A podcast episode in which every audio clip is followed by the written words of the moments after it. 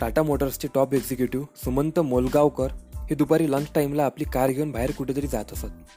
According to source असं म्हटलं जात असे की त्यांना कंपनीकडून फाईव्ह स्टार हॉटेलमध्ये जेवण दिले जाते. असंच एके दिवशी कुतूहल म्हणून सुमंत यांच्या सहकाऱ्यांपैकी एकाने सुमंत यांचा पाठलाग करायचे ठरवले. पण त्यांचा पाठलाग करताना त्या सहकार्याला धक्का बसला. कारण सुमंत कोणत्या हॉटेलमध्ये नाही तर हायवेजवळच्या एका ढाब्यावर गेले. तिथे त्यांनी जेवण बोलवून घेतलं आणि तिथल्या ट्रक ड्रायव्हर्ससोबत ते जेवायला बसले. सुमंत रोज अशा प्रकारे जेवता जेवता त्या ट्रक ड्रायव्हर्ससोबत बसून टाटा ट्रकमध्ये काय अडचणी जाते हे जाणून घेत आणि मग ऑफिसवर येऊन त्यावर काम करत. अशा प्रकारे सुमंत यांच्या उत्साह आणि मेहनतीमुळे टाटा मोटर्सला आपल्या गाड्या सुधारण्यात मदत झाली.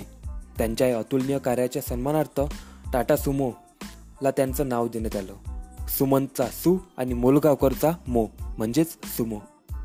तर अशा प्रकारे टाटाच्या सुमो या ब्रँडचा जन्म झाला.